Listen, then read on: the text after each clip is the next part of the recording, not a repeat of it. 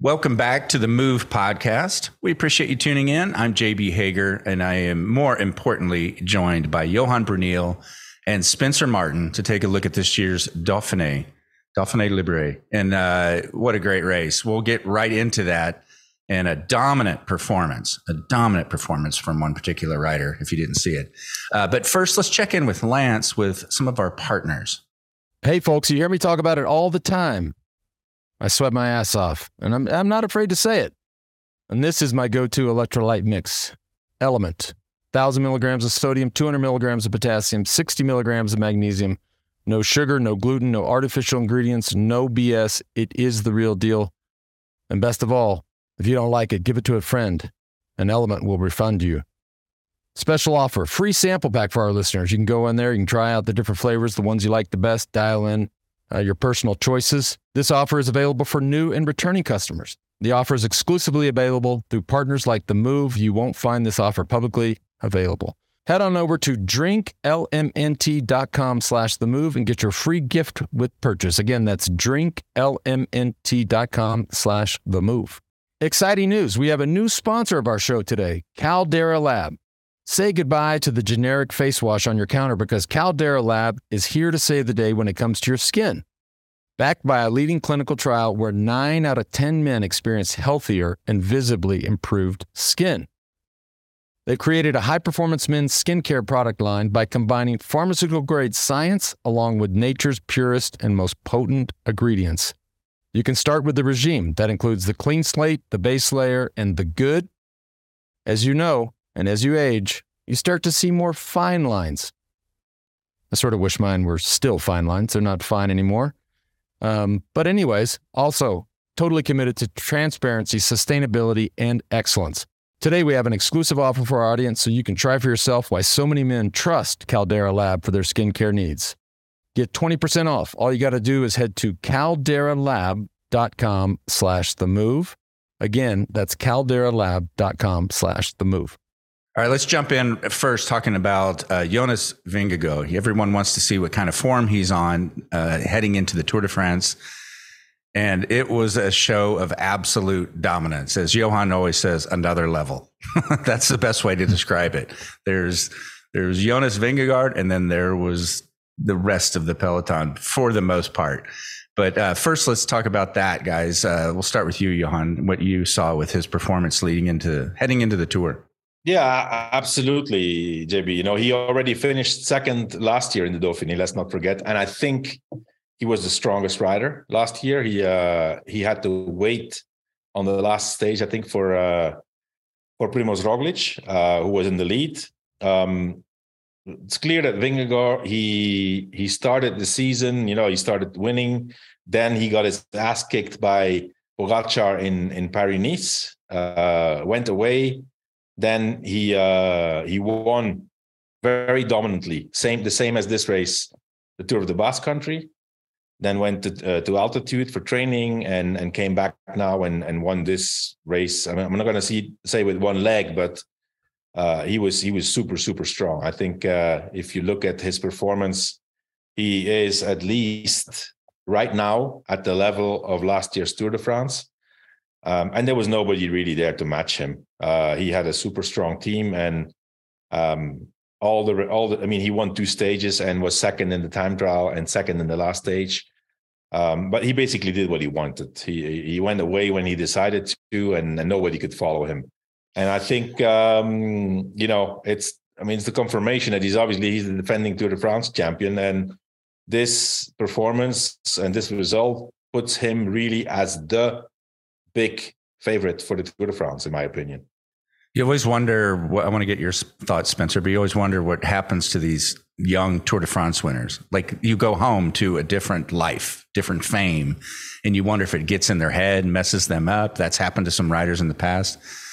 Clearly not the case with Jonas Vingegaard. Yeah. And he kind of looks like he would be overwhelmed by it. You look at him, like, I don't know if you guys like watched, he was getting flown back on a private jet to Denmark after the tour last year. And there was what looked like a million people waiting for him when he got off the plane. And he kind of looks overwhelmed and he does not look, you don't look at the guy and you think this is a destroyer, but clearly like he's stronger this year right now than he was last year at this point when he won the tour. He's clearly not missed a beat. I agree with Johan. He's got to be the favorite for the tour. Tadej Pogacar is hurt currently. That's not that's not ideal. But I'd say the, the big takeaway from this race is Vingegaard was strong in the time trial, stronger than he was last year in the time trial of the Dauphiné, strong on the punchy stage five. And those two things are going to be super important in the tour. I think the tour comes down to how strong are you on punchy climbs and the time trial? And it's going to be about surviving and kind of just holding serve in the high mountains. And like he showed, he's capable of of matching anyone in the world at that right now. One yeah. of the things I noticed too, he he he doesn't even need to attack. He he just he can stay seated and just ride away from everybody. Yeah, yeah. I mean, especially today, if you look at today, you know that uh, that last acceleration, he didn't stand up. He didn't get out of the saddle, and it was super super steep. But I think you know if if you look at his performance and his level right now, uh, it's obviously great to be in that kind of shape. Uh, it's it gives you a lot of confidence. You know, nobody has to be super super nervous. You don't have to do a race against the clock to get ready, right? There's a few others who have to do that. Uh, but still, you know, from the Dauphiné to the Tour, uh, it's still a while to go. A lot of things can change, uh, and it's a long time to maintain a certain shape. Um, add to that that with that performance, uh, with that dominance, uh, all the weight of the Tour de France is going to be on him and Jumbo Visma. There's there's just one team and one rider who's going to be favorite. It's not like there's two guys. Because Pogacar right now, he's you know he's he's not racing. We all know that he he was hurt. He was in great shape until he he had that crash. Uh, but he can take advantage of that. Uh, you know, saying, okay, you know what? Hey, you know, I'll see, I'll see how it goes. And that's probably how he's going to have to take the race too. You know, he will have to see how it goes and take it day by day, which is sometimes a better situation than uh, being the big favorite and having to be there day after day, being in the front, having to control the race with your team um, it's not easy. It's not easy, especially because you know they obviously their first objective is the yellow jersey with with with Vingegaard, but they have a lot of good riders who have their own ambitions. You know, they have here we have St- uh, Christophe Laporte who is who's having the season of his life. You know, he already won Gent Wevelgem and and another classic in Belgium. Uh, now wins two stages. Um, obviously, I think that's great for Jumbo Visma because that's already it's, it's, it's weird to say okay we can already check this guy. He already has his ambitions fulfilled. He can't ask for anything in the tour right? Uh, but uh, but they have another guy you know they have uh, they have Wout van Aert who obviously is also ambitious will want to have his opportunities in stages. Um, it's it's not an easy situation to manage being on top of that probably the only team that everybody will look look at whenever something happens is they'll say, okay, Jumbo Visma, it's your race to lose. I, I think we can get more into uh, the comparing the teams, uh, Jumbo and UAE in particular, a, a little bit uh, down the road here. It's funny how we jump on for a Dauphiné recap. We immediately start talking tour. We do it all the time. we do it in the spring, early spring. We yeah. just start talking about the tour. It's that's the problem of the. I've said many times the huge the big problem of i mean of the of cycling is the tour is too important. Yeah. You know that's the big problem. And that's why the tour has all the power why the, why everybody wants to be at the tour everybody needs to be at the tour. It, it is the uh you know the the the the platform where everybody wants to be seen. Everybody wants to show their their their sponsors and and how good they are. And yeah i mean also typically you know the dauphiné it's it's kind of a mini tour de france right? It is in france. It has mountains. It has a time trial. It's the same organization uh, as the tour. So um, but it's clear that i mean it's it's it's normally it's seen as the best preparation for the tour I also love how Johan's takeaway is Jonas Vingegaard is actually disadvantaged by being awesome and winning this race. he should have broken his wrist back in the spring. Tadej Pogacar is in the in the pole position right now. Oh no, no, that's that's, that's, that's but but but I mean, I'm I'm just trying to you know show the other side of the situation also, you know, because uh, there comes a time, especially now. I mean, you know, Vingegaard, he was second two years ago, one last year shows. I mean, and he, he was he was able to beat Pogacar big time last year, right? Not not just not just with a small margin. He he won big time. He on the Granon and on uh, Hautacam. Uh, and so, yeah, I mean, now they have to deal with that responsibility. And uh, yeah, I mean, they have their, you know, anyway, Jumbo Visma, it's they're super strong team. they can do it. You know, they can do it.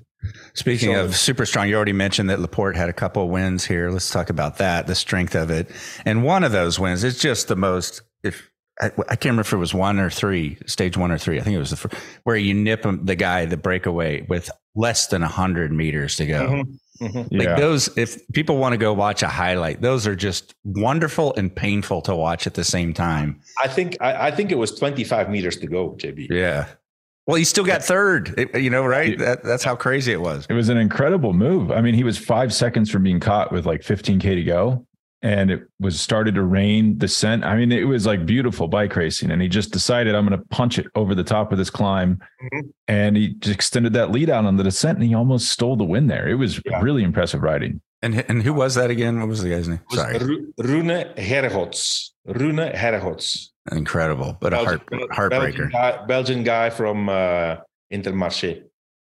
So Laporte, very strong. He's powerful. He can sprint. And we got a good look at Julian Alaphilippe as well, who who looked quite good and in one stage too.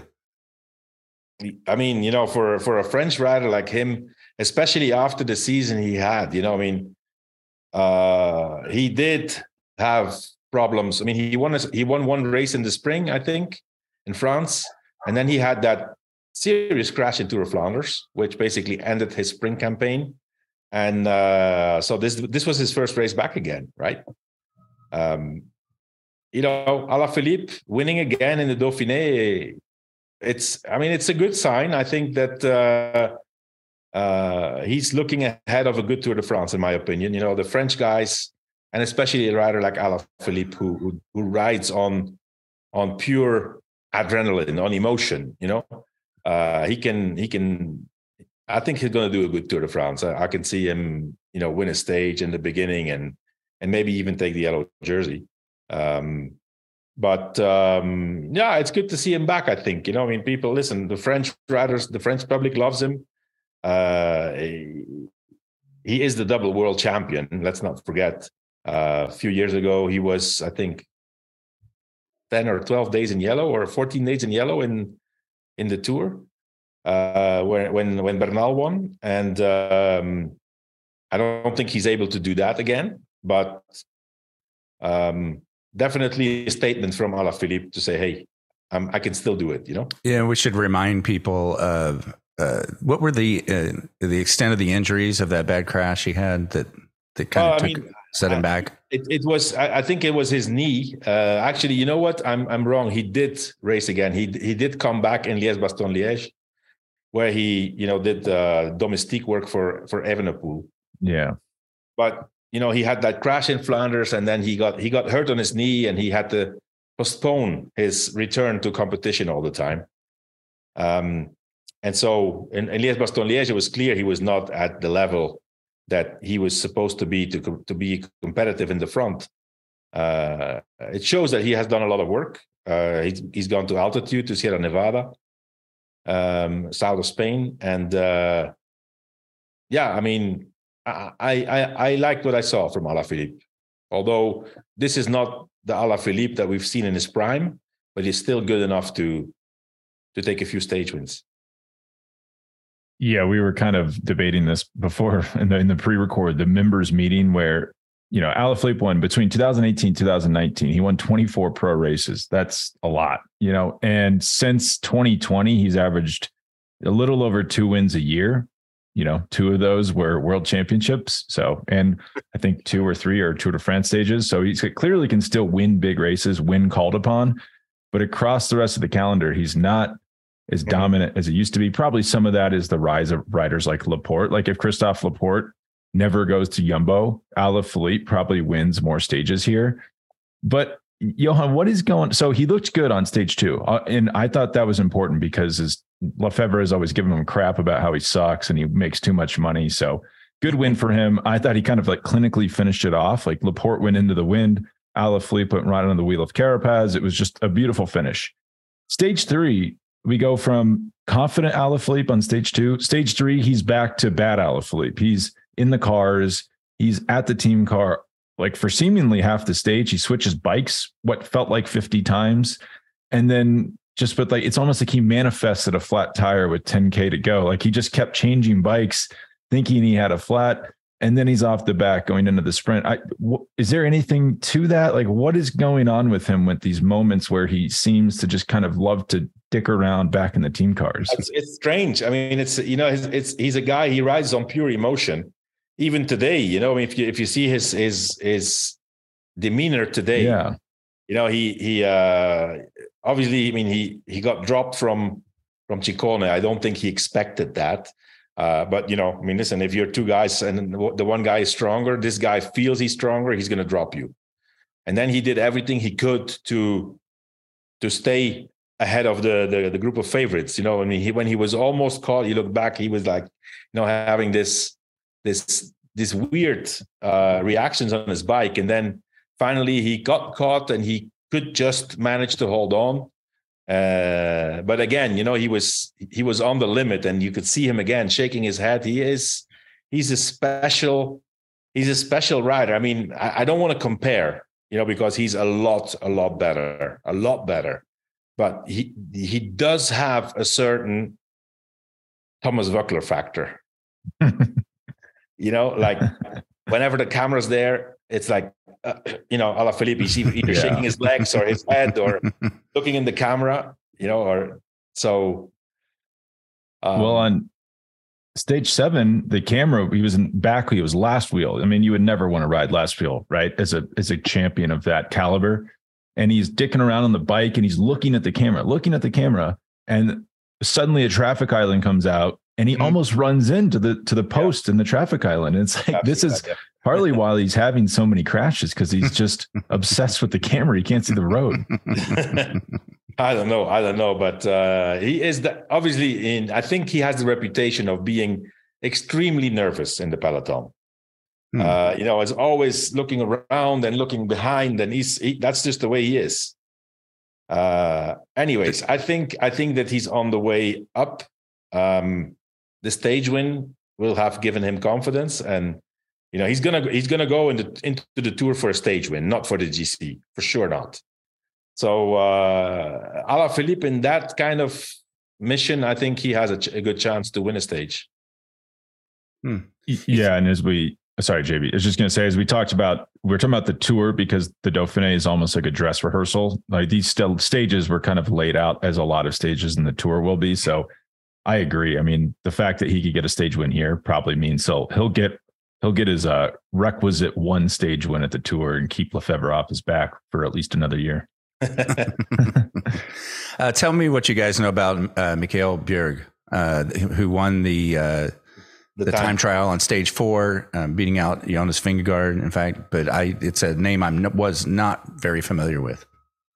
Well, I mean, if you've seen last year, last year in the tour, uh, I think it was the stage to uh, not Hautacam, the stage to Peyragudes, which uh, which was won by Pogacar. either Pogacar or Vingegaard. They Pogacar won with Vingegaard and and Brandon McNulty was third. Uh, but Mikkel Bjerg there did an amazing ride uh, as a non-climber. He, you know, he decimated the the group. Um, but this is a rider, you know, it's it's his fourth year professional, and uh, before that, he was three years after each other world champion time trial in under twenty three. Uh, and now he's four years professional, and this is only his first pro victory. Uh, he was super, super emotional, super happy because I think that you know it, it's clear it's this very serious guy. Um, I think you know for a, for a team like like UAE and for a guy like Pogacar, he is you know he's very valuable uh, because he can ride on the flats. Um, he's not bad in the hills, but um, you know it's kind of you know for for an, a, tri- a triple world champion winning his first time trial in the pros and being so emotional. I was kind of, you know, you can see that this was he he was super patient and he he he had a lot of frustrating moments in those four years. I think for him to be so emotional and be able to pull off this uh, this first time trial, you know, and in the Dauphiné and in front of uh, beating Jonas Vingegaard, I think it was. Uh, I mean, that was a super super nice day for him. And on top of that, he took the yellow jersey. Yeah, I mean it's a tough time for time trialists, right? So you could let's say you come in, you're U23 world champion, and then it's like, oh, well, you just have to beat Filippo Ganna, Ganna, Remco Evenepoel, Primoz Roglic, Wout Aert. Like it's not fun trying to win time right. trials in modern cycling. I was really impressed by his pacing. Like if you look at the splits, mm. Vingegaard comes through the first time check smoking, like flying. Berg was a little pedestrian, then he just got faster and faster and faster yeah. every split. I guess in running, you'd call that a negative split but it was kind of an uphill drag for the last 10K. And he just smoked that 10K. Mm-hmm. Like I thought, just a really composed ride. I was really impressed. Nico Berg is a rider I think a lot about, oddly, because so you'd think, okay, he's a time trial specialist. He gets the win, big deal, what, whatever. But you go back, you look at his results from earlier this year. Sixth at Ghent Wevelgem, that's really good. 15th at Tour of Flanders, like that's very, very good.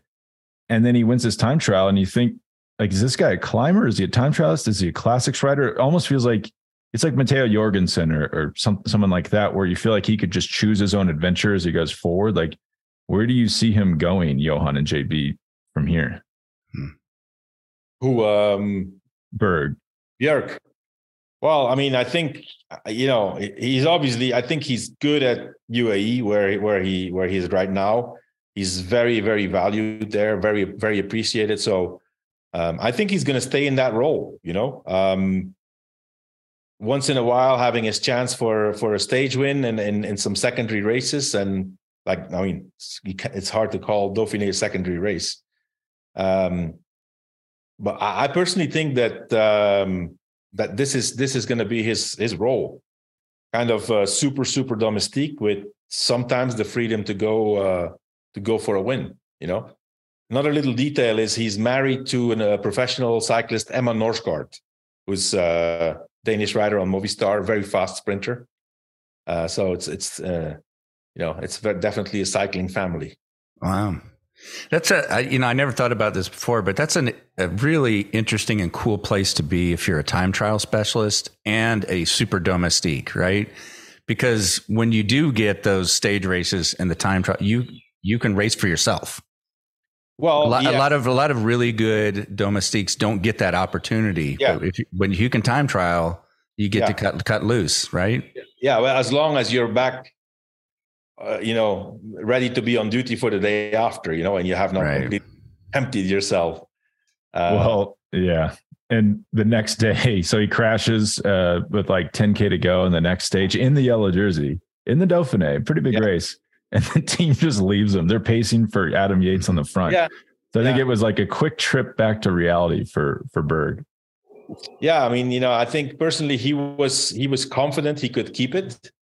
Um, which you know is at the end of the day, you see how how big those you know little things are. Even you know, like even if you know you're not gonna be winning the Dauphiné, but you know, just one more day in the yellow jersey in the Dauphiné for him would have been a great performance, and he was fighting like a lion for it. You know, uh, unfortunately, he got taken out, I think, by another rider um, at the bottom of the last climb, and um, but yeah, I mean, I think with that kind of with that kind of shape, we're going to see Mikkel Bjerg and the tour setting the pace on some of the climbs.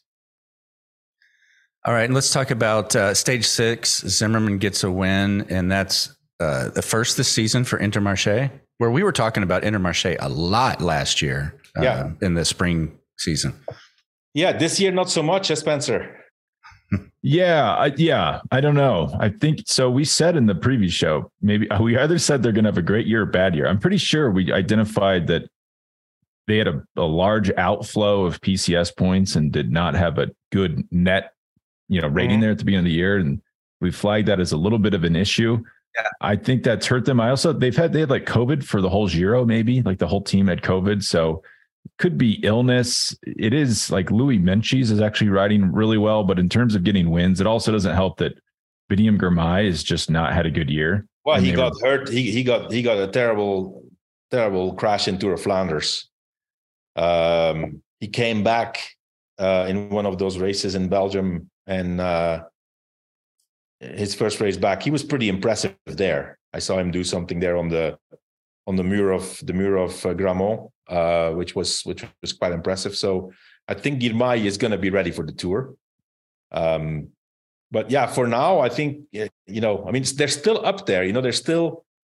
I would have to check, but I, am probably probably like seventh, eighth, or ninth in the teams. Yeah, the, team ranking. I mean, they're clearly good. George Zimmermann, like they're just pulling yeah. these guys out of nowhere and winning yeah. stage world tour races. It's really impressive. Yeah, um, I think um, he's he's German, right? Yeah, he's German. He I mean, this is his second pro win, which I was actually surprised to see. His first pro win was Tour de l'Ain in 2021. Okay. I don't know if many, I was wondering, like, does anyone in the breakaway know that this guy's going to beat them if they take him to the line? Like, I don't think they were watching Tour de l'Ain in, in 2021. He's a good climber. He's a good climber. He is. yeah. yeah. And, um, well, should we talk about stage five really quick where Vingegaard won? He, uh, that was that was impressive because that was not like a real mountain stage and he you know the way he went i mean first of all i was i was surprised to see that attack from carapaz um i don't know. Uh obviously he came from he he comes from a period of no races. Obviously has been training a lot at the altitude. Uh, had won uh, a race just before the dauphiné the Mercantour mercant tour classic or something in in um, in the Alps or in the Alpes Maritime, and um, you know the competition was not super there, uh, but obviously he thought he was in great shape, and and that attack he did uh, on that stage five was was first quite impressive. Uh, dropped everybody, but uh, but Vingegaard, and Vingegaard was just staying on the wheel. And I said, "What is Carapaz doing?" He was just pulling him for more than a kilometer. Um, I really didn't understand. And then basically he just launched the attack of Ving- Vingegaard, who just left him behind. And and then you know Vingegaard, I think I think Vingegaard was surprised himself that he was by himself. Uh, but once he saw that, he just you know head down and went full gas to the finish uh, with 20k to go. So that was that was you know a sign on the wall that this was going to be the Vingegaard show. You know, kind of reminded me of Geraint Thomas leading out Mark Cavendish at the last day of this Giro, where it's like, oh, it's just heartwarming to see Richard Carapaz leading out his good friend Jonas Vingegaard for the stage win. I mean, it was it did show you could watch this race and say, why didn't anyone attack Vingegaard? What's their problem? Like they rode through those last three mountain stages just glued to his wheel. Well, this is why, because Carapaz tried it and he was probably thinking during that kilometer he's on the front, like, I'm going to drop this guy. I'm Richard Carapaz. I'm the man. And then it's like, oh no, oh no, what have I done? And then, you know, he ended up losing time be, from the group, the chase group, because he was probably in a hole from that attack. And yeah. this is exhibit A of why you won't see many people try to attack Vingegaard, well, you know, at look, this Dauphiné or at the Tour. Finally, if I'm, I'm pretty sure, I'm pretty sure Carapaz started the Dauphiné with with big morale you know, thinking of doing something in the in GC. He made that mistake, attacking Vingegaard. Finally, ends up in the GC after eight stages, 33 minutes down. That's you know, that's what happens. You know, when you're when you're over motivated and overconfident. Uh, you know, I had a I had a discussion with uh, you know a South American uh, cycling commentator, and uh, you know he, he said, ah, you know, I see a lot of criticism, uh, but you know, I applaud Carapaz for attacking and giving us the chills and you know, giving giving us the the passion. I said, listen, you don't do anything with that. You know, I mean, I, I, I would I would want you to ask his team what they think what he did. If that was if they like it, ask himself. Ask it to himself if he likes the result. You know, and we didn't see any more Richard Carapaz attacks after that. It was like, okay, back with your two feet on the ground into in reality, and you know, just try to survive. Man, that's a that's such a tough thing for a rider. Like, and you've been at the level that Carapaz has, because you're. What's your alternative? To sit there and wait for a, a moment of weakness with Vingegaard, which isn't going to happen. I mean, you know, you could you could say, okay, listen, you know, I'm I'm coming back into competition. Um, I don't know where my form is. I'm just going to try to follow the best. End up with a top ten. You know, I'm pretty sure that's better for the morale going mm. towards the tour than, you know, doing this risky, you know, risky attack and then blow up and and finishing 33 minutes down.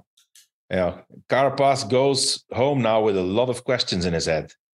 Well, w- question number one, Johan, is, is he even riding for the GC at the tour, or is this just yeah. is he stage wins at this tour? I mean, I, I would have a hard time walking. I know every time you mention Carapaz, I'm going to get like 15 emails, but yeah, I know it. It's very popular. You, are not popular. allowed. You're not allowed. I mean, I mean, listen, uh, trust me. I have the La Movida afterwards. I'm going to say the same thing, and they're gonna and they're gonna come after me so hard, or you know, saying, "Who do you think you are?" Our our Richard, you know, our Olympic champion. But um, no, yeah, yeah mean, what's what's the best plan for EF in the tour? That's a good question. It's still listen. It's still there is.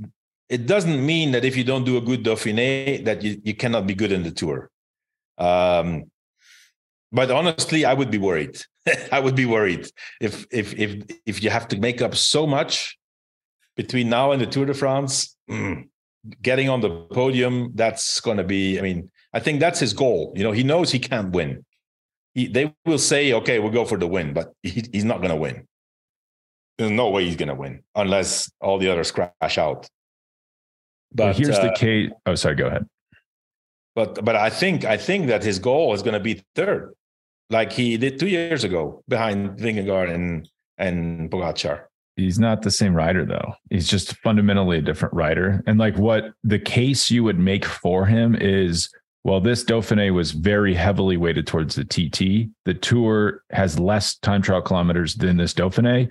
Therefore, Carapaz will be fine. But this is what I would flag as a major issue. If you go through the time splits of that time trial, Carapaz, I think it was Carapaz, Landa, Mas, Gaudu, all had their worst time split on the uphill section of the time trial. You know, that's not a Watts, like that's not just Watts monsters doing their thing. Like in the Tour de France time trial has the final half of the time trial is uphill. So, like, how are they going to solve that problem between now and then? Plus, plus Spencer, if you look back two years ago when Carapaz was third in the Tour, he came off winning the Tour of Switzerland, his last preparation race. Yeah, and he was very. I, I vividly remember that was the last time I was excited watching the Tour of Switzerland. Yeah. he was very good at that race. He won the Tour of Switzerland. You know, you either ride Dauphiné or Tour of Switzerland it's clear that if Carapaz right now he wouldn't have ridden the Dauphiné and he would be in the Tour of Switzerland, there is no way he could win it with this kind of form. So that's a reason to be concerned.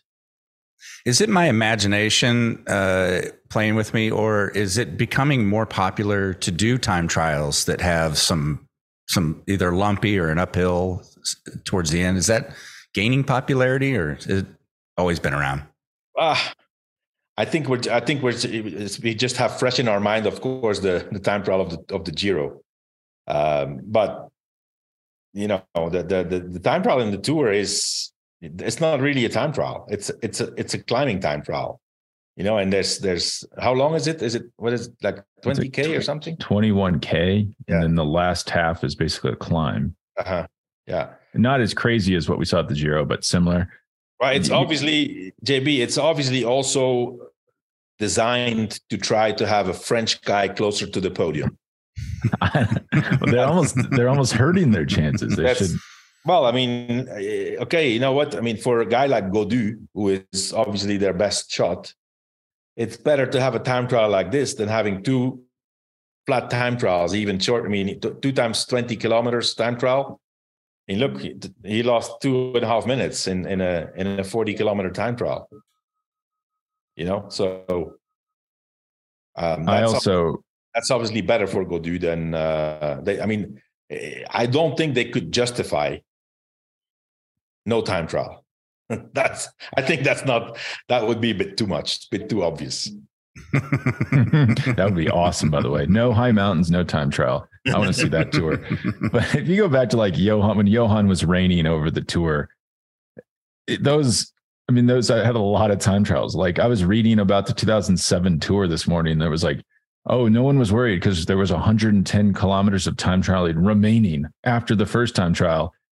I don't think people look back fondly on that. I think Jean Marie LeBlanc went a little time trial crazy. And so they're trying to maybe get away from that JB, which is why you're noticing some more exciting time trials. You know, that just says a lot about you, what you just said, Spencer. You're a unique person. this morning, I was reading about the 2007 Tour de You are a freak.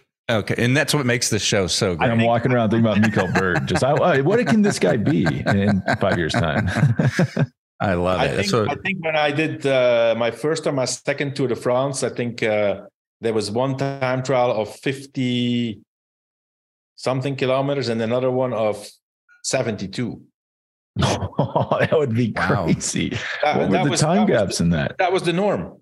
That was the, that was the way it was. Was you know 50 50 kilometers, 50 kilometers, or you know the 72 kilometers. I think Raul Alcala won that time trial actually.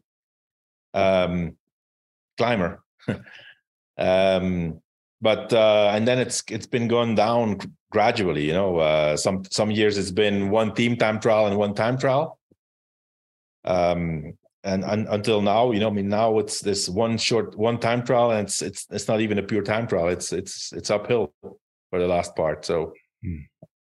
All right. Again, I'm, I'm using all the, re- the restraint I have in in my body to, to not start doing Tour de France predictions and breakdowns. We'll do that. We'll get to that in a minute let's uh, kind of wrap up this Dauphiné with any other. I know you always have a list, Spencer, of other parting thoughts, observations from this Dauphiné. I would almost say the rest of like so stage. So we saw stage five, the Carapaz debacle, the boondoggle. Stage six, seven, and eight were almost just a response to that. Where I was shocked how how how tranquilo it was. Nothing happened. Like George Zimmermann wins out of the break, stage six. Vingegaard at- attacks because he's sick of attacking people attacking him at the in the final. He just rolls over looking so so relaxed. Um, it was kind of scary. Like if you're not a Vingegaard fan, you don't want to see that. Stage seven, he wins, really impressive. Just dominates everyone on the. I think that's the first time I've ever seen a race finish on the Col de la Croix de Fer. Is that right, uh, Johan? Yeah, me, me, I, I don't remember either, and I think it's even a different side of it. Um, but but yeah, I mean, I've never seen. I've I've seen one time a race finish on the Glandon, which is called the Glandon, which is a different side of the Croix de Fer, actually, if I'm not mistaken. Uh, I want to. I don't want to say any, anything stupid, but I think it, I think that's the case. um, but um, but yeah, I mean, Spencer, listen. I think I think you know the fact you say you know you was you were shocked that nobody had that nothing happened or nobody tried it's the same as always, Spencer. Nobody can. You know, nobody can. I mean, that when when in this race, when Van Baarle was done with his job, you know, Dylan Van Baarle, the classic specialist, when he was done, and he's been riding in the mountains, you know, for, like forever in this Dauphiné, there were 30 guys left. You know, and then a guy like uh, a guy like um, Tiesj Benoot takes over or or Attila Valter, and they're down they're down to, to, to ten guys, and and and you know nobody nobody was able to attack, and and especially, you know if you if you see if you see what Ving, I think a lot of guys have seen the replay of Vingegaard and Carapaz, right, and said, hey, if I attack here, I'm going to be ridiculous. You know, I mean, he's going to come fly past and you know take the stickers off my bike well, I guess Adam Yates was a little spicy today, but as he was always staying within himself. Same thing on yeah. Col de la Croix de Fer. Like Vingegaard went, Yates didn't even attempt to respond to it. It was very he's a very smart rider. That was that was the right decision. Yeah. Um, he looked good. Ciccone wins the stage. Ciccone secretly just like beating unbeatable riders all season long. He beat Roglic and uh, Evenepoel in an uphill finish a couple months ago at a race of Valenciana, perhaps something like Catalonia. that. Tour of Catalonia. And um, and then just the rest of my notes are like I was surprised how good the Australians were. Um, O'Connor, Hindley, Haig, Guillaume Martin, the Frenchman, was very good. And then I was also surprised how bad uh, Carapaz, Landa, Gaudu, Enric Mas were. I mean, to me, those guys, especially Mas, like he's been putting it all towards this Tour de France. He looked but good also, to start but the also year. Landa, also Landa. Landa was also really not good. Like shock, shockingly not good, I would say, from all those guys. I, like, I am I am really really surprised uh, that, about Gaudu's bad performance because let's not forget, you know, this guy was able to follow Pogacar and Vingegaard in Paris Nice. He he finished actually second in Paris Nice. He was better than Vingegaard, and so and he, I don't know what went wrong there. I mean, the the you know they obviously you know the the, the French teams and especially you know uh Gaudu's team manager Marc Madiot, you know, has been complaining about yeah, you know, they're always at altitude and this and that. Now they're going at altitude and it's it seems it doesn't really work for them. well, I don't want to be unkind. I just watched Tour de France Unchained last night, the Netflix documentary. It's it's pretty good. I would recommend watching it. But one thing that sticks out, and I don't want to, it's I don't want to just be like, oh, I'm just slamming French teams, but the I was shocked at the lack of any useful information those riders are getting from their team manager. Um, it was kind of ridiculous. It's almost like, was this is this a spoof of a Tour de France documentary to like show how poorly some of these teams are run? So it does not shock me that they just discovered altitude, even though they live in France and there's the Alps there, the root word of altitude. and they, I wouldn't be shocked that they're at altitude and they're just screwing everything up because they're not, they're not know. used to methodically I mean, approaching that. It's strange because Gaudu, you know, Gaudu was a huge talent. He won the Tour de l'Avenir, you know, like super dominantly. Uh, okay, he finished fifth last year in the Tour right? So let's not forget that. And he was second in Paris Nice. Uh, I also watched uh, a few episodes of the of the documentary, and when I see when I see a guy like Madiot, and then you know there's another Fr- another French director there, and a few other team managers, you know, I, I just you know to stay where they are, they just have you just have to be a good talker. These guys are great talkers, you know, like they talk, talk, talk. They have a great way of, you know, talking, but makes no sense, you know. Uh, Madiot is fucking the king of talking bullshit, you know. I mean, he's just always there yelling and this and and preaching, but does he, does it really bring them something? No, and there's like a stage, the stage Bob Jungels won, which Ben mm-hmm. O'Connor started, by the way. It never should have happened. That was ridiculous yeah. to see. Yeah. But Yeah. Jungels is up there. You want to give him prescriptive advice, you know, 15K flat, 20 minute effort at this wattage. The climb starts, try to get away before the climb. No, they're not doing any of that. They're just screaming in his ear. Like I, I would not be able to keep the earpiece in if I was him.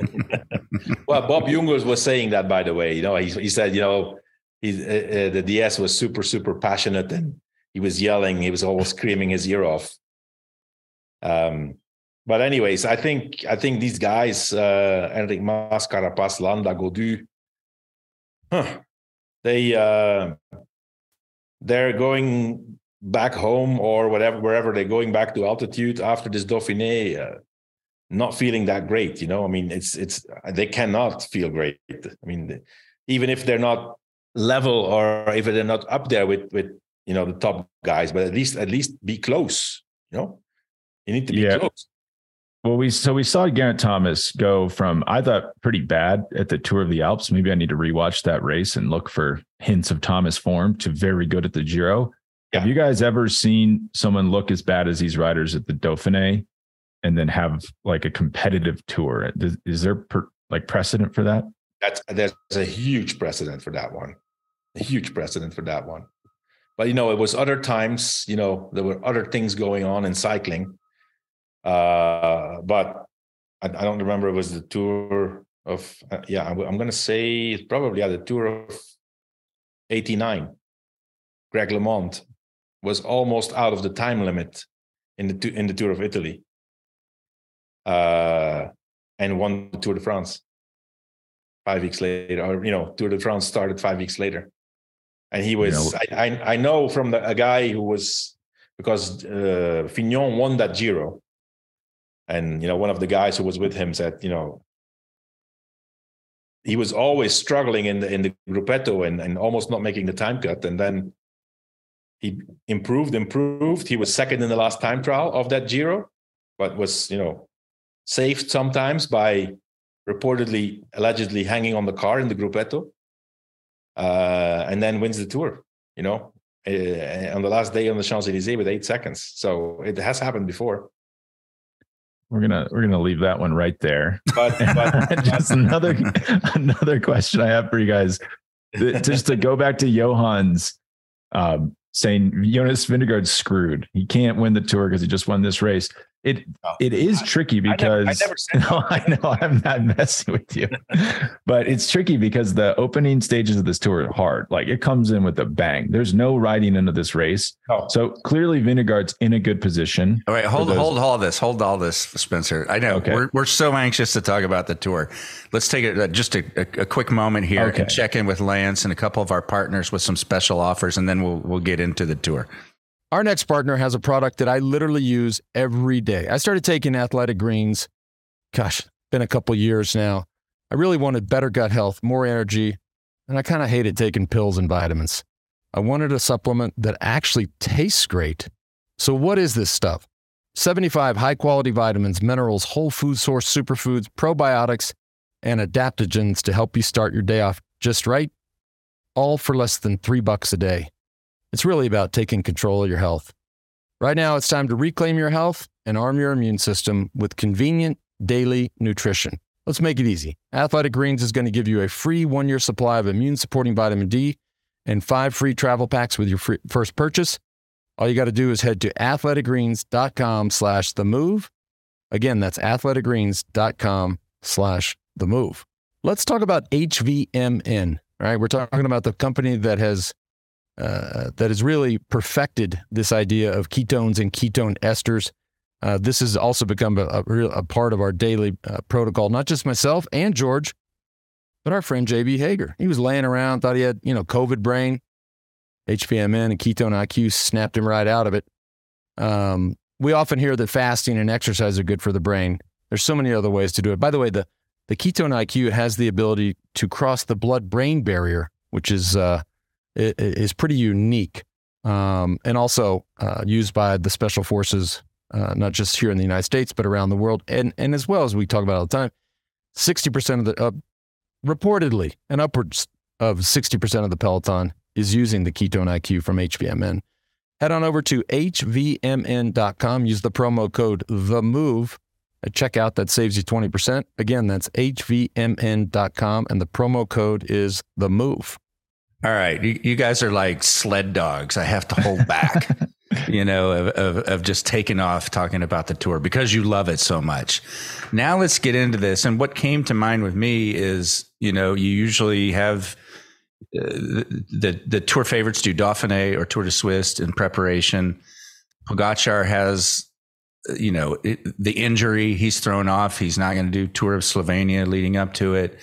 And then you, we saw this just dominant uh, Vingegaard. So now we're seeing a really unique position where two guys were head to head, and on any given day, you could say one is a favorite. What do you guys think now? Go first, Spencer, because I cut you off. it's it's got to be it's it, the logical choice is Vingegaard. I mean, I guess we'll get into this when we do our outcomes uh, GC prediction. I would almost zag though and say Pogacar. It sounds crazy, but Vingegaard's clearly positioned well for these Basque Country stages that kick off the tour. But the tour is three weeks long, and you got to be good for those whole three weeks. The time trial is late in the race. I almost think if if Pogacar can just be good enough to follow wheels and not lose time, he you do not have to take time in those opening stages. Just get through it. I, I thought he was way too, he came in way too hot to the tour last year. You know, if you remember, he was sprinting for every stage, burning a lot of energy. I thought he kind of ran out of juice a little bit at the end. This could be like the inverted pyramid for him, where he starts going in, he's surviving through the beginning, and then no pressure on him, right? Whatsoever. This guy just broke his wrist. He just got back on the bike. Jonas Vingegaard, Jumbo, like they've never caved under pressure, right? So that all that pressure is going to be on them. And I think it kind of benefits Pogacar, as Johan was saying in the beginning of the of the episode. It could be a blessing. It could be a blessing uh, if Pogacar, you know, let's say he obviously listen. No matter what, he's going to be in in good shape at the start of the tour. He is Pogacar. You know, he's. it's not like he broke a leg or you know he broke his wrist. So he's been. He, he has not sit sat still, right? Um, if he can use that to his advantage by you know not being in top shape also makes you ride a bit differently. You have to kind of save yourself a little bit more you know not waste. If you're super strong the first week you know i mean it's super super nervous. You you lose a few positions you ride to the front you know in the wind. You just you don't care because you're so strong. Maybe now you'll have to pay attention a little bit to those things and that could actually be a benefit in the third week. You know, riding economically, riding more conservatively, you know, in the beginning. If he can do that, because it goes a bit against his nature. But maybe he he'll he'll he'll, he'll be forced to do that because he's not going to be good enough in the beginning. Now, now you make me wonder: Does does Jumbo and Vingegaard want to get time in the first week? Oh, Is that would be the plan, right? Before absolutely. he races yeah. into form. Kill, kill, kill him while it's while it's possible. Absolutely you know they they and they're going to try to they're going to try to take time on him early on knowing that you know or thinking at least because they won't know until he shows up right? Um but um but yeah i think uh the first week will be interesting. They're going to try they going to try to take time on him. Um but you know what? Listen the tour is so different to any other race you know i mean you can show up in great shape and so many things happen in the first week. We've all seen it you know we, hope nothing happens to any of the favorites but this is also part of and it's a big factor you know in in, in the tour especially. You can you can have a problem in the first week and you're done you know? You have to t- you have to take it take that into account. So i think i think most of those guys who are there for like you know podium place or fifth or you know they all think hey I need to be as good as I can because those guys in front of me, something can happen to them. You need to take that into, into, into, into your mind. Who do you think has the? I'm just looking at the stages of this Dauphiné that just happened. So Yumbo wins half the stages in the race, pretty impressive. Loses Steven Kruijswijk. UAE clearly strong. Adam Yates in second. Mikkel Bjerg winning the time trial. Like, who do you think has the stronger team, Johan, going into that? I think this year UAE has a very strong team too. Uh, especially because I see some guys. Um, obviously, they add Adam Yates, which is which is great. Majka is Majka. Uh, Trentin is in good shape.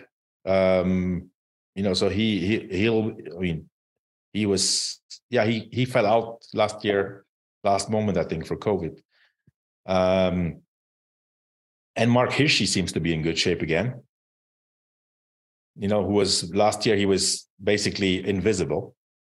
Um, and then they still have Marc Soler, and um, I, I, think they're worth each other. You know, uh, we've seen we've seen more from Jumbo Visma because they were riding around uh, Vingegaard and and around uh, Roglic. I mean, yeah. Well, I, anyways, and in they were they were pretty strong in the Giro too, uh, Jumbo. So I think they they're worth each other, man. Uh, those two those two teams.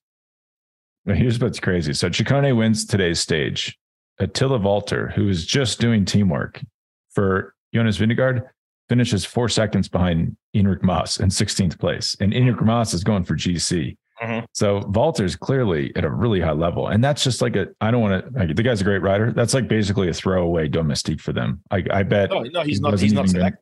He's not selected for the tour right now. I mean, I don't know what's going to happen happen with Kruijswijk out or whatever may happen now, but he's not in, in initially he's not in the final eight for the Tour de France. I mean, and now he'll be going. I I think or, I think I think he'll be going. I would definitely take him. And, and refresh my memory, Johan. Like, what is what is the if there is a deadline for your announcement for a team? Uh, for the oh, tour, you can especially? you can do it till you can do it till the, the, the day before. Okay. Okay. But they usually do some kind of ceremonial announcement That's but it's nothing etched in stone. No, you have to. Normally, you have to give uh, eight eight riders and four spare. Like and and whoever you put in has to be on uh, within those four spare. If if you somebody falls out. Okay. Although I think that's at some point they can. I mean, I can't imagine that Jumbo Visma did that for the Giro because they lost five riders the week before, uh, and and the young British guy Thomas Gloag came was arrived at the hotel at midnight the day before the race, and I'm pretty sure he was not on the on on the first list of the twelve names. Huh. But you can you can you can change them until the the day before. Okay. And then who are we going to see to, to get a really good look at in the in the Tour of Switzerland, which Oh, we're, we'll be guy. also be covering. All right. Yeah. Uh, The guy who's definitely doing the tour, but Johan doesn't think is doing the tour. Remco, Yeah. yeah. He's definitely doing it. we're, we're still pushing for that. Why would he be at the tour to Switzerland if he's not? No, he's not. He's not doing the tour. You're so, he's doing the tour. well, we'll see. He's not. uh, obviously, you know, obviously, uh, Wout van Aert starts again. That's going to be, in my opinion, the same kind of theme role as Christophe Laporte, only a bit more. I mean, you know, I, I- you can expect the same from Van Aert, uh, but just add 50 watts. Add 50 watts to the Laporte performance, and that's Van Aert. Uh, so you know he's going for the time trial. I think actually it starts today, right, with a prologue. yeah, we're like Uh, missing. It's happening literally as we're speaking. Oh, okay, okay. Um, so yeah, I mean, and then uh, uh, from the Tour, the Tour de France riders, uh, I don't know who else. Um, if if is Pidcock riding the Tour of Switzerland? Yeah, it's frankly kind of a weak field. I feel like these races maybe are losing. Uh, some of it is injury, you know, like or Roglic just did the Giro, Pogacar's out, but Pogacar doesn't normally do one of these two races, Mhm. so you don't get the GC looks that maybe you used to get. Um, you get Pidcock. I'm excited to see how he does. Um, Romain Grégoire's there, who whom I'm excited to see, like at a at a big race. Is isn't he like 19 years old or something, Yeah. Johan? Yeah, Yeah. really good rider. he is really good. Yeah, And I mean, I I'm just assuming Remco is going to win this as far as the GC goes. But are we? I know I say this maybe every race. Are we sure Wout van Aert can't win the GC? oh, he's not going to go for GC. Um, They I need to give him the Cancellara Swiss Switzerland route where they took out all the mountains. yeah, that was impressive. Um, yeah, other than that, I don't know. Um, I don't know if we're going to see anybody else uh, from GC, but you know, and then the question is also, what is GC? Who are GC guys in the tour? You know, you have, you have. I mean, initially, I would have said, you know, it's it's it's Vingegaard, uh, Pogacar, Carapaz, because you know he was third, but Carapaz right now doesn't seem like. I mean, who? If you look at who who's going to be third in the tour, or who's who has a shot at third? Yeah, I mean, I, it's wide open. I mean, Yeah. I don't. I don't really have a great answer. I mean, I'm Connor looked good, you know. And who is Ineos' leader for the tour? I mean, uh, Egan Bernal is not. He was actually at all those riders I mentioned that I was disappointed in. Bernal was better than them. Mhm. I mean, that's pretty impressive coming off the injury, but I think clearly he's not going to be able to compete for the podium. No, Like, no. what's their plan for a for a podium? I think it's Pidcock. That's intriguing. I'm I'm excited to see then how he does at Switzerland because we've never seen him go for GC, right? Normally, normally it would be also Dani Martinez would be, but also disappointing in this. Yeah. in this Dauphiné. So, uh, so yeah, I mean, you know, there's not that many guys who can say we can be on the podium. You know, so all these guys like Enric Mas, Carapaz, Landa, Gaudu, they're still in with a shot for the podium, even if they're performing not so good right now. Yeah, what happened to Mas? Early spring, he looked incredible. Yeah, Just maybe a little burned out. uh, maybe is Vlasov at the Tour of Switzerland? Man, Vlasov, what is he doing these days? well, he, he he he dropped out with COVID out of the Giro. Oh yeah, oh yeah, yeah. Because then he had that. He did like Alps, and he went straight to Liège. He's not. He's on. He's not at this year. He's not at Switzerland, which is hmm. weird because he could win it. But maybe um, maybe they're saving him for the tour. Yeah, I mean they don't. Yeah, I could see that. Also, quick question: What is wrong with Americans? So GC at the Dauphiné, third Ben O'Connor, Australian, fourth Jai Hindley. Jai Hindley actually watched him for the podium at the tour. I was just going to say. Yeah. yeah. Fifth, Jack Haig. Three Australians in the top five. It's like smaller than the state of California. What is going on? Why are they just like ripping through the pro peloton and then Americans aren't? Well, there's not that many good Americans. well, if you ask Johan, usually the answer is because they're weird. no, actually, the good Americans, the good Americans right now are not weirdos. I mean, Neilson Powless, as far as I can tell, is not a weirdo. Matteo Jorgenson, as far as I can tell, is not a weirdo. Uh, He's weird in the right way. Well, like uh, I think he like rode across like multiple states in the middle of winter last year. Matteo Riccitello is not a weirdo either. Uh, so I don't know, man. I don't know what's happening. And it's impressive. They're it's all on foreign teams. I mean, it's AG2R. O'Connor is, is AG2R's best GC rider. Bora and Bahrain. I mean, it's that's hard to do. Go into a foreign team and just mm-hmm. take over the GC leadership. Yeah. Yeah, it was also nice. That, I mean, it was interesting to see Ben O'Connor. You know, him telling he he arrives at the French team, doesn't speak any French, and I think Lance Armstrong said that was maybe a benefit. just couldn't hear just, anything. Just live in your little silo, yeah. right? Yeah. I'm, I'm, I'm really, really, really surprised to see that these guys, uh, that, that those staff members, I mean, they, they don't speak a word of English. No, like no, I don't. French or you know, you know, just you know, you're screwed. You know, they don't speak a word of English. Nothing. Hmm. you think the the riders would pick up foreign languages quicker today with all the tools at their disposal and apps and quick lookups on your phone, as whereas opposed to in your area, you had to pull out a dictionary and find the word. I I learned Spanish with cassettes. With yeah. Cassettes. it's not a. I, I talked to Larry Warbasse, who joined AG2R, and as Johan saying, there's no English, so better learn French, buddy. And yeah. he just for three months, I think it was October to December just went to a French language school in Nice, like yeah. all day, every day. And then he had to be fluent by January, or at least know enough to, yeah. to get through a day in the life. And, and he, he does pretty well with the language, I think. Yeah, I think he had lived in Nice too. I mean, but also, it's, you know, I mean, also, especially when you're an English speaker, you know, you, you really don't need to speak any other language because normally almost everybody speaks English or at least has, you know, some kind of way of communicating in English you know, French. There's not that many people in the world who speak French. You know. Yeah. Well, um, I think on, on that, this note, we'll kind of wrap things up. We're going to be back, this crew, for a tour of Switzerland recap. And then the tour is right around the corner. I mean, we're literally starting to pull things out uh, in uh, gear wise and getting ready to to head to Colorado to do our coverage from there. Really looking forward to that. And Spencer, I think you're coming you're coming up from Boulder to Aspen to to do some kickoff with us, right? Yeah, I think I'll be on the preview show the day before the race. So excited, excited to get up to Aspen for that. Yeah, that's going to be cool. awesome. So uh, we'll wrap up. Again, we'll be back next weekend, a week from now, for the Tour of Switzerland. As you mentioned, started today with the prologue. We'll probably go jump over and watch that. Uh, but thank you, everyone, for tuning in. Thank you, Johan and Spencer, for your time and knowledge. Greatly appreciated. And we'll talk soon.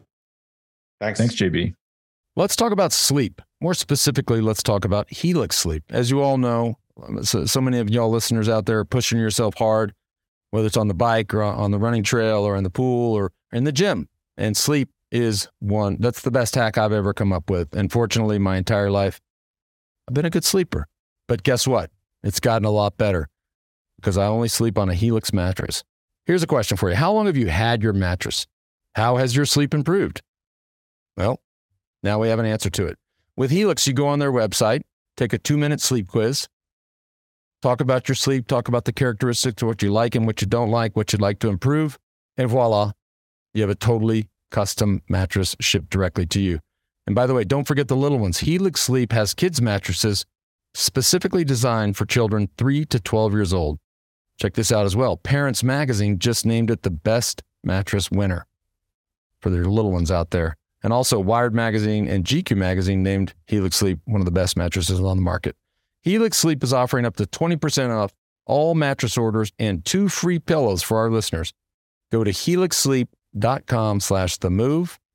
Again, that's helixsleep.com slash the move.